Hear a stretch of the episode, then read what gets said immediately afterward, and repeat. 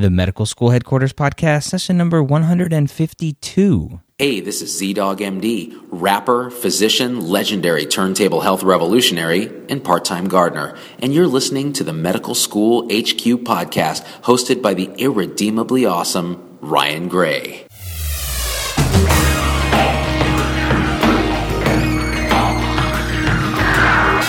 Hello, and welcome to the Medical School Headquarters Podcast where we believe that collaboration, not competition, is key to your pre med success. I'm your host, Dr. Ryan Gray, and in this podcast, we share with you stories, encouragement, and information that you need to know to help guide you on your path to becoming a physician.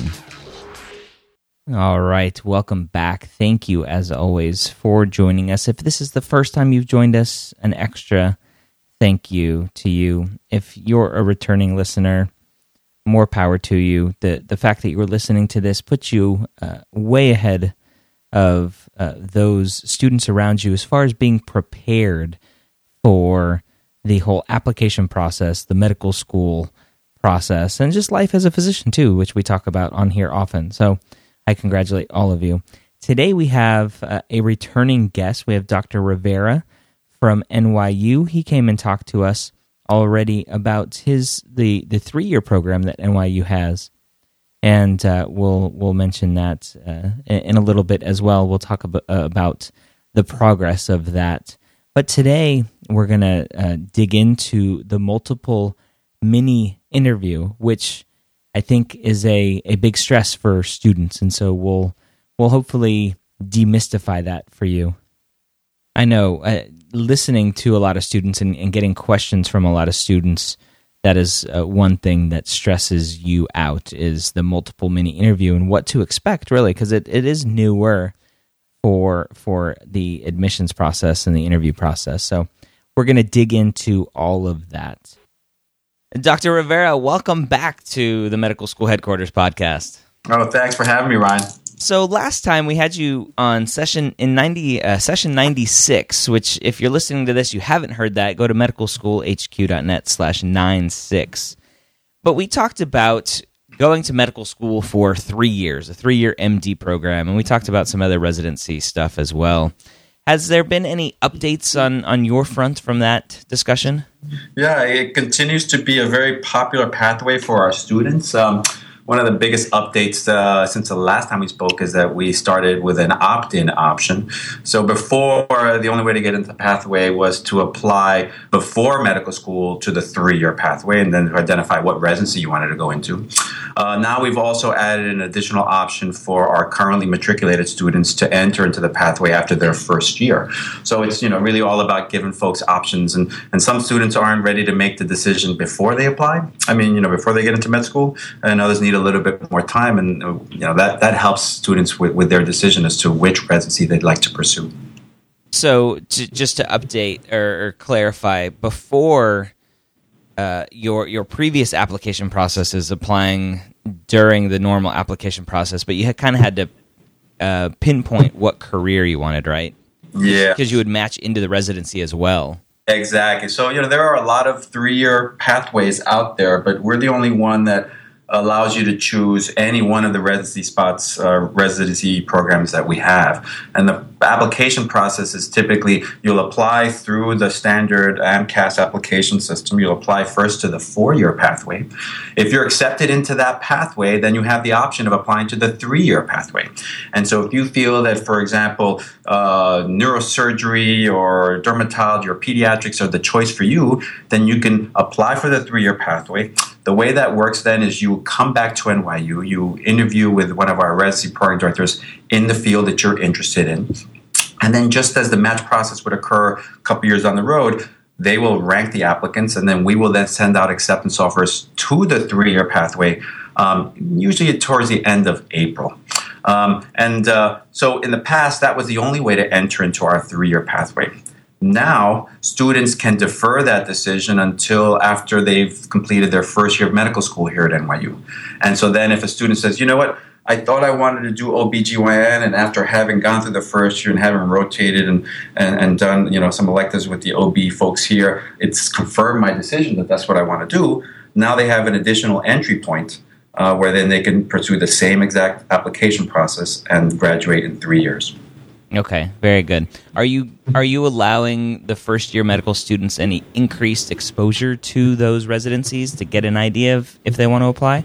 Yeah, I mean, all our students, uh, three, four, and five year dual degree uh, option students, all have extensive opportunities to interact with faculty from all different departments. You know, it's uh, I'm, I'm, I'm, a pediatric radiologist, and I've had several first year students who've already rotated uh, with me in pediatric radiology to confirm that the interest is, is genuine. So it's something that we not only offer but encourage for folks.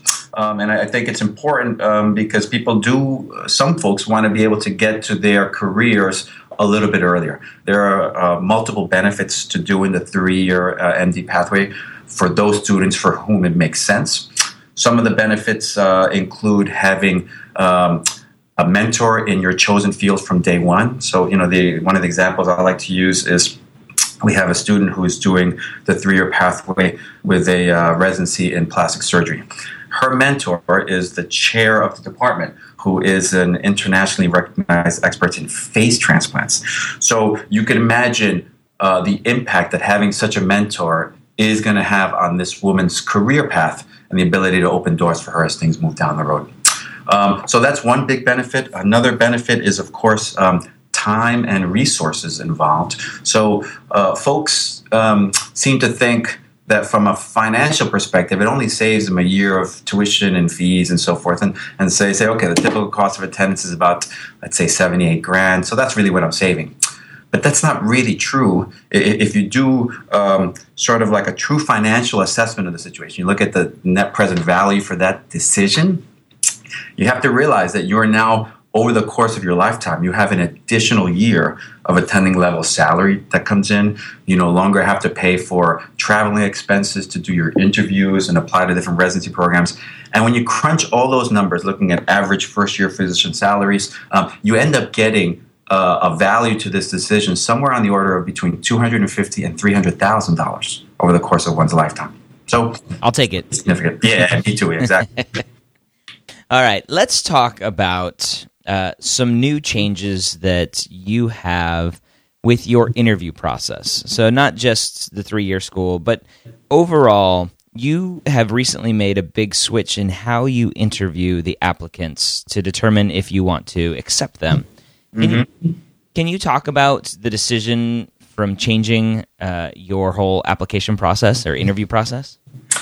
Yeah, so you know, I, have been on the committee for many years here, um, and uh, when I started off, I actually started as an interviewer, um, and I think that's kind of where the seeds were planted, if you will. I, you know, I I noticed um, some positive things about the standard one-on-one interview, and some negative things, um, and and to me. It, when we're looking at applicants, we really, and I, th- I, think all med schools do this, you're looking at applicants in a holistic manner.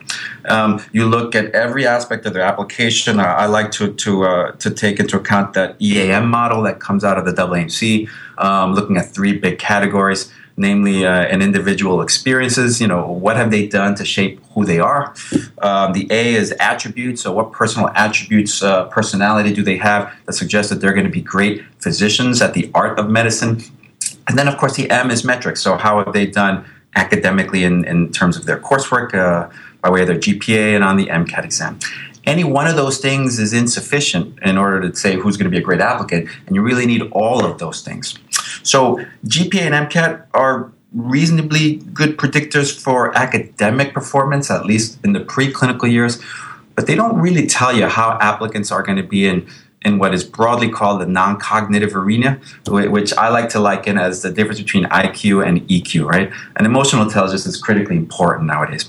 And so in the past, what uh, med schools across the country have done is if they've interviewed to identify those factors that we think are critically important for uh, aspiring doctors to have, namely strong communication skills, uh, integrity, ethics, professionalism, uh, being able to convey a sense of empathy, and so on and so forth.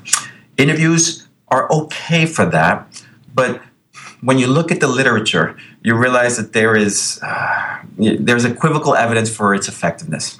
And by that I mean that if you look at the reliability, how oftentimes things are consistent over time, the inter-rater reliability varies too widely for um, such a critical piece of the admissions process.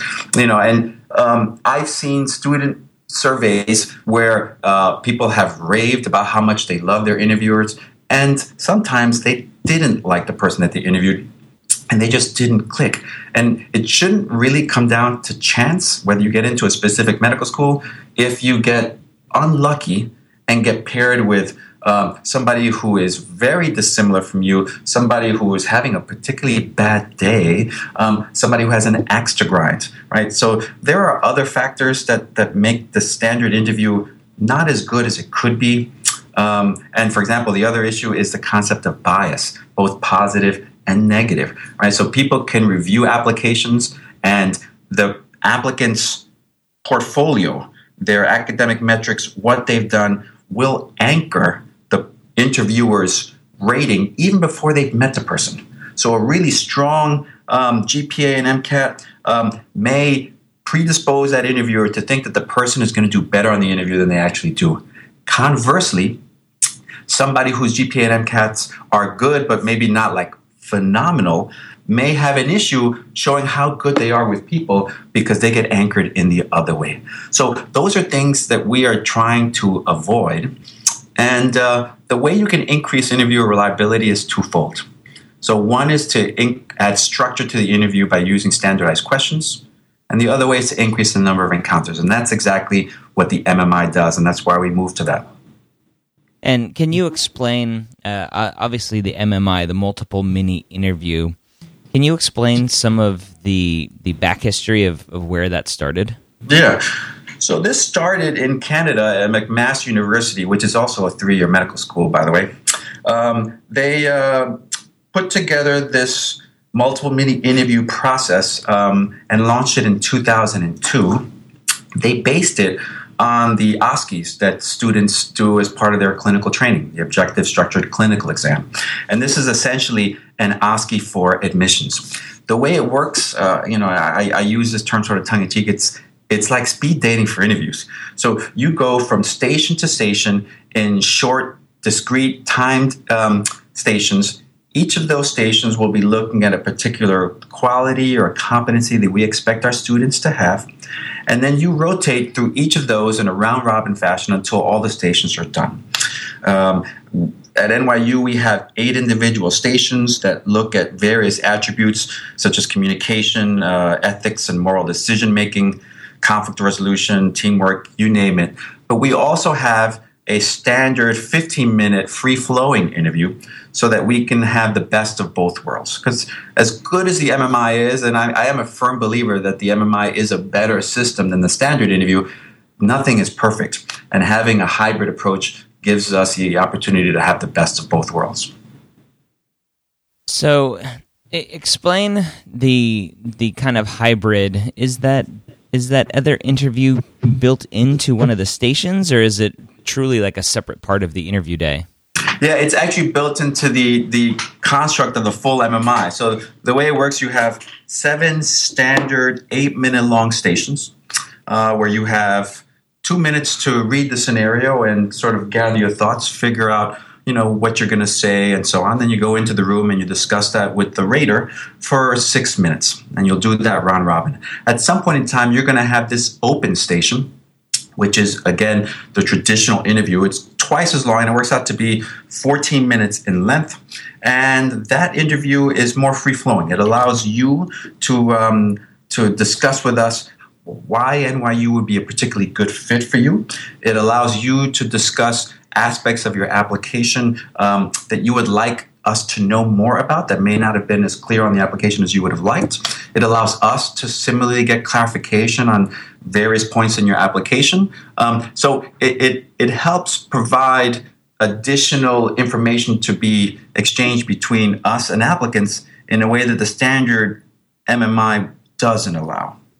Okay, so you are using it uh, uh, an open file technique for that station, but that might not be the same for other schools. Mm, right. So because we've done that based on uh, surveys from applicants um, and surveys from our committees. So uh, you know, our goal, you know, when we moved to the MMI was to create a process that was reliable, that uh, had the predictive validity that we need for such an important part of the admissions process, and most importantly, to have a process that was fairer to applicants.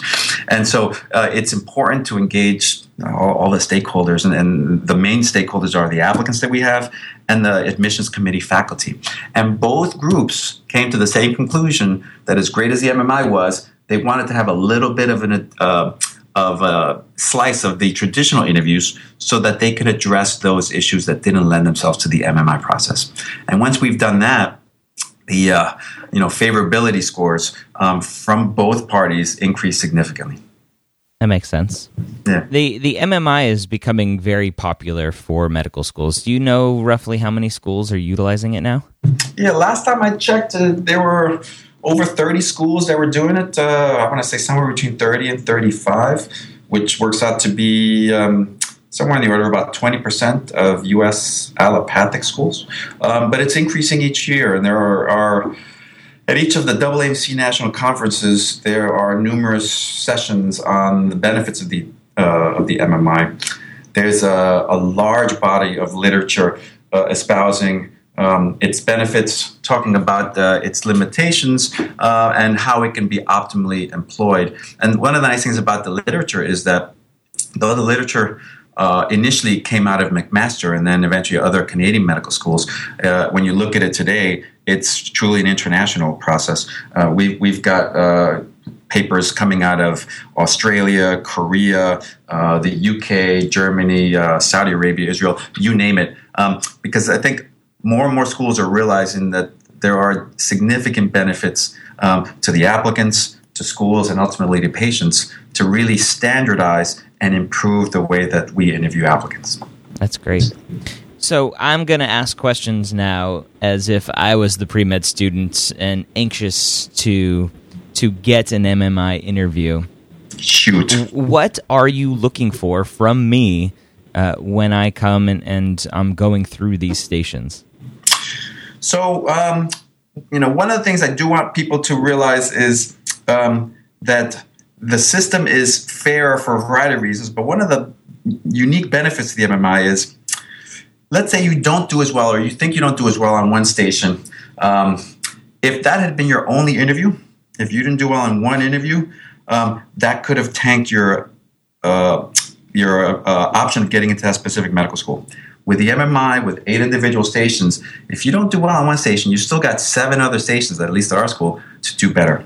The things that we look for, we look for individuals who uh, uh, have that kind of interpersonal skill set, who can come into the room, make the rater feel comfortable, um, can adequately review the scenario at hand, come up with a standardized approach at looking at things and display the broad competencies that we think are going to be essential for medical school applicants. And so there are a variety of different scenarios that we use. Um, communication, for example, is, is important. Your ability to coherently uh, express your views in a manner that is culturally sensitive, uh, in a manner that is easily understandable and nicely organized, uh, is important um, your ability to take in various sources of information, realizing that your initial hunch uh, may be perfect, it may not be, and then as you get additional pieces of information, you're willing to incorporate that into your decision making process.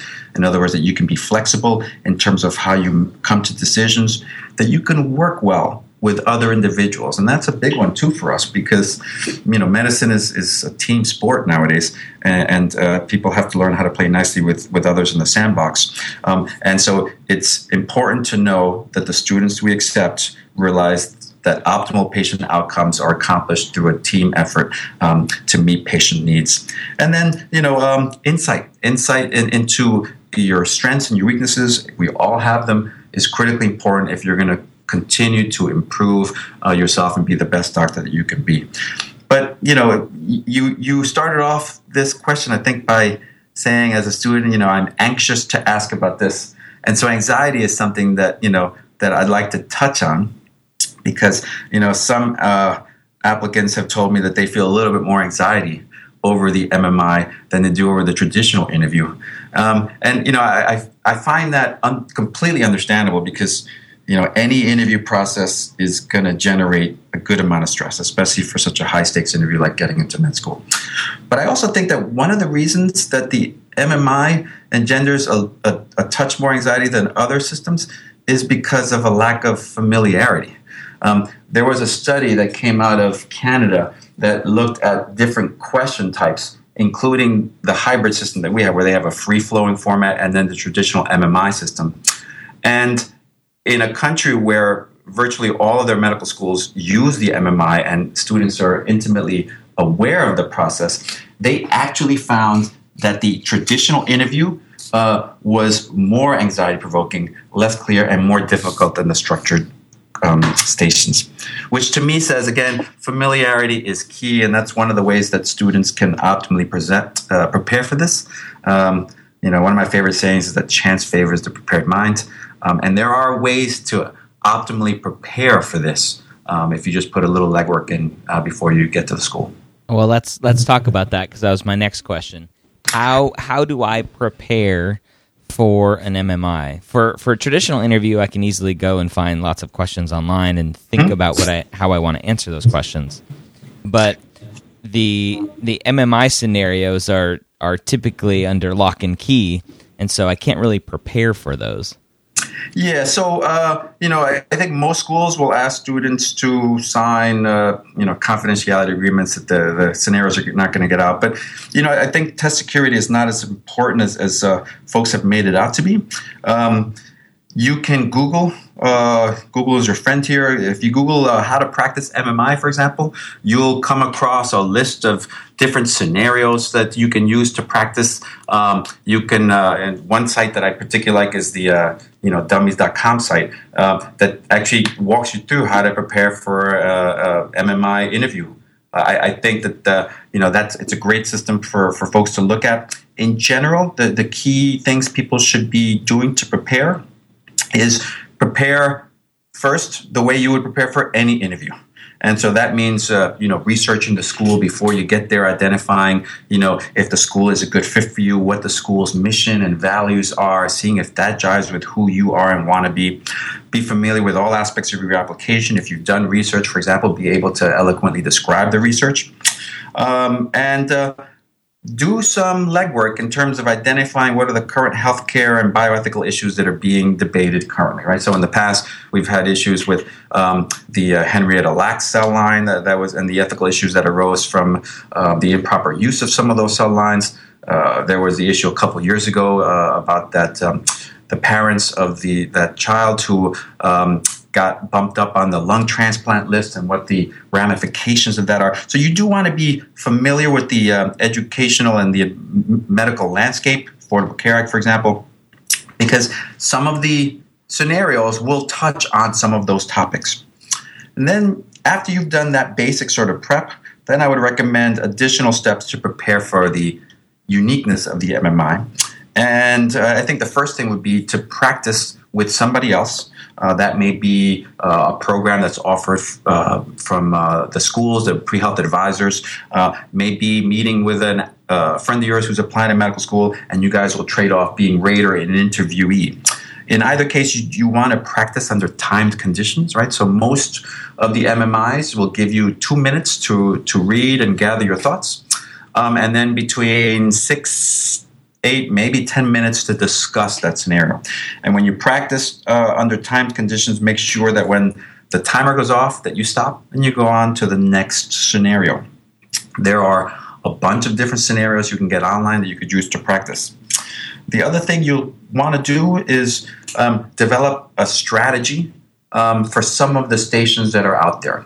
Now, I, I would caution folks not to get too caught up in the details of particular scenarios. So don't memorize um, what your response would be to a specific scenario, because then if you have a new scenario, you might get flustered if you can't recall that properly.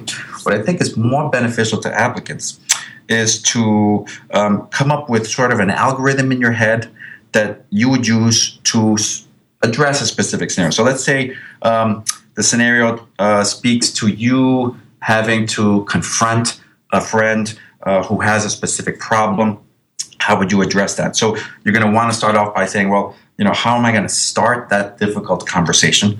Uh, and then, you know, what questions am I going to ask to, to get information about that situation? You're going to want to do that, figure out what the question will be in an empathetic manner. And then how are you going to react if the person gets angry or upset? And how are you going to suggest solutions to resolve the situation? So if you have that sort of general framework, that applies to multiple different kinds of scenarios. And so that helps significantly.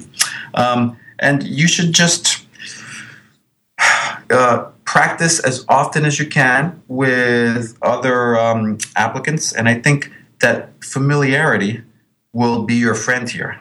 Um, because when we've looked at surveys from applicants, often we find that applicants say that they were uh, they may have been nervous to start off, but once the interview got started, that they actually enjoyed the process more than the standard interviews.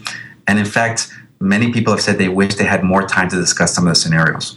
So uh, the key thing is just become familiar with the process, know the way it works, be able to talk about a variety of different topics, as we said before, uh, with your knowledge of, of medical and bioethical issues that are out there, and then relish the opportunity. I know that sounds kind of weird, uh, but I know that my perception of interviews changed dramatically when I realized that, hey, you know, this is my chance to talk unfettered for a while. Uh, in some cases, I get to talk about myself. You know, I, I can't do that at home. My wife is going to stop me. Um, but here I can do that. So um, it's a great opportunity. And I just came from a, uh, uh, a conference at, at a, an undergrad institution where people were asking me about um, what do I have to do? How do I have to uh, change my application so that I can get into medical school? And you know, uh, I don't know if I used this analogy last time, but you know, I that's not a question I like to hear because um, if you use an analogy uh, like dating, because you know people aren't getting married now uh, at this age, but let's use a, a concept of dating. Are you really going to ask somebody that you're dating, how do I have to change so that you like me? right? No, I mean, what you're really looking for in med school is like, okay, this is who I am. These are the things I value. And now I want to find a partner or a school that has similar values and values who I am. And so that's the process. So I think people sort of get themselves a little too anxious in trying to be who they're not when they forget that who they are is, is actually pretty great and that you should try to play to your strengths. I, I think a lot of that comes down to relying too much on rankings of medical schools and wanting to go to what what certain publications say is the best medical school. Yeah. And and I like to use uh, a quote. I, I, think I came up with it myself that says, "Don't don't go to a great medical school. Go to a, a medical school that will make you great." Exactly. Exactly. Because you know. I, those rankings, you know, I, I don't I, I, don't really fully believe in how the rankings, you know, come up. There there's some merit to that, but but ultimately, um, you really need to go to a school that that fits your vision of who you are and who you want to be. Um, and no magazine can tell you what that is. The only person who can do that is you, and the only way you can do that is by doing some legwork and uh, really listening to your gut when you go to a specific school and say, yeah, you know, this this school is doing the kinds of things that, that I want to be doing when I'm a physician. Uh, they're dealing with the kind of patients I want to be taking care of. Um, you, you know, no one institution or magazine can tell you what that decision is for everybody. Yeah. All right. So, what is the biggest mistake that you see on interview days from medical or from the applicants? Uh, yeah, there's a couple. I mean, you know, I touched on on on letting um, letting your anxiety get the better of you. Um, sometimes, uh, you know, there are many, but but sometimes people may get flustered um, if they don't if they think they don't do well in one individual station.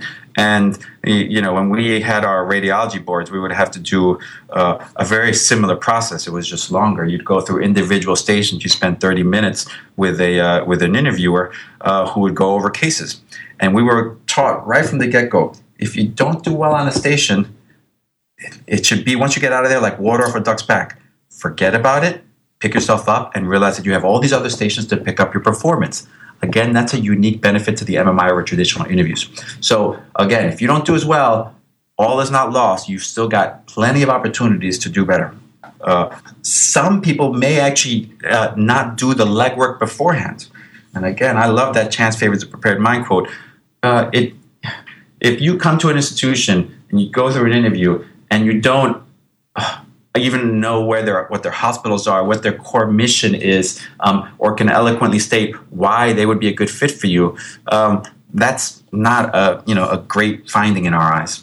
Um, and uh, and three is always remember that the interview doesn't just begin and end at a specific time. There are some people who who have done really well in the interview, but have done some goofy things before or after and they don't realize that you know insulting the the person who's changing um, you know the garbage can that that may be a, a valued member of, of the process and, and, and knows people and says yeah, you know what? This this person didn't treat me with the kind of respect that I would like. And and that's important for physicians because we you know we we're going to deal with people from all different walks of life. And you've got to make everyone feel like they're a valued member of society. Uh, that's one of the unique things about being a physician. When you look at other professions that not everyone can say that and so that's that's a, red flag for us. So I mean, those are just some of the things we've noticed with regards to the interview process. Uh, there are others, but I think that those are some of the biggest ones.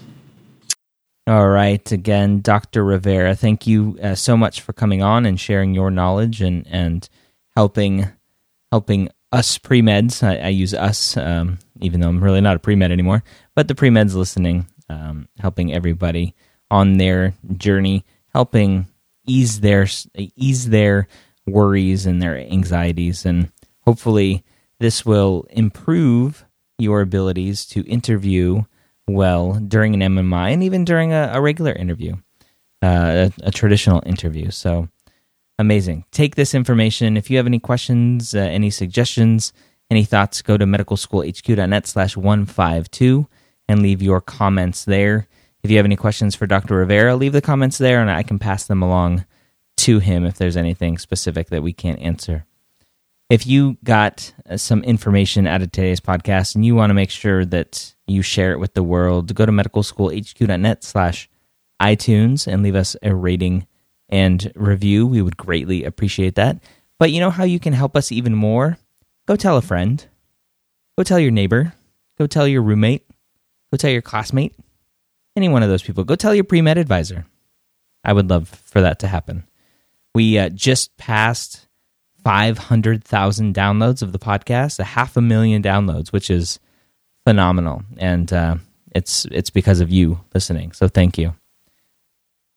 As always, I hope you got a ton of great information out of the podcast today. And I hope you join us next week here at the medical school headquarters.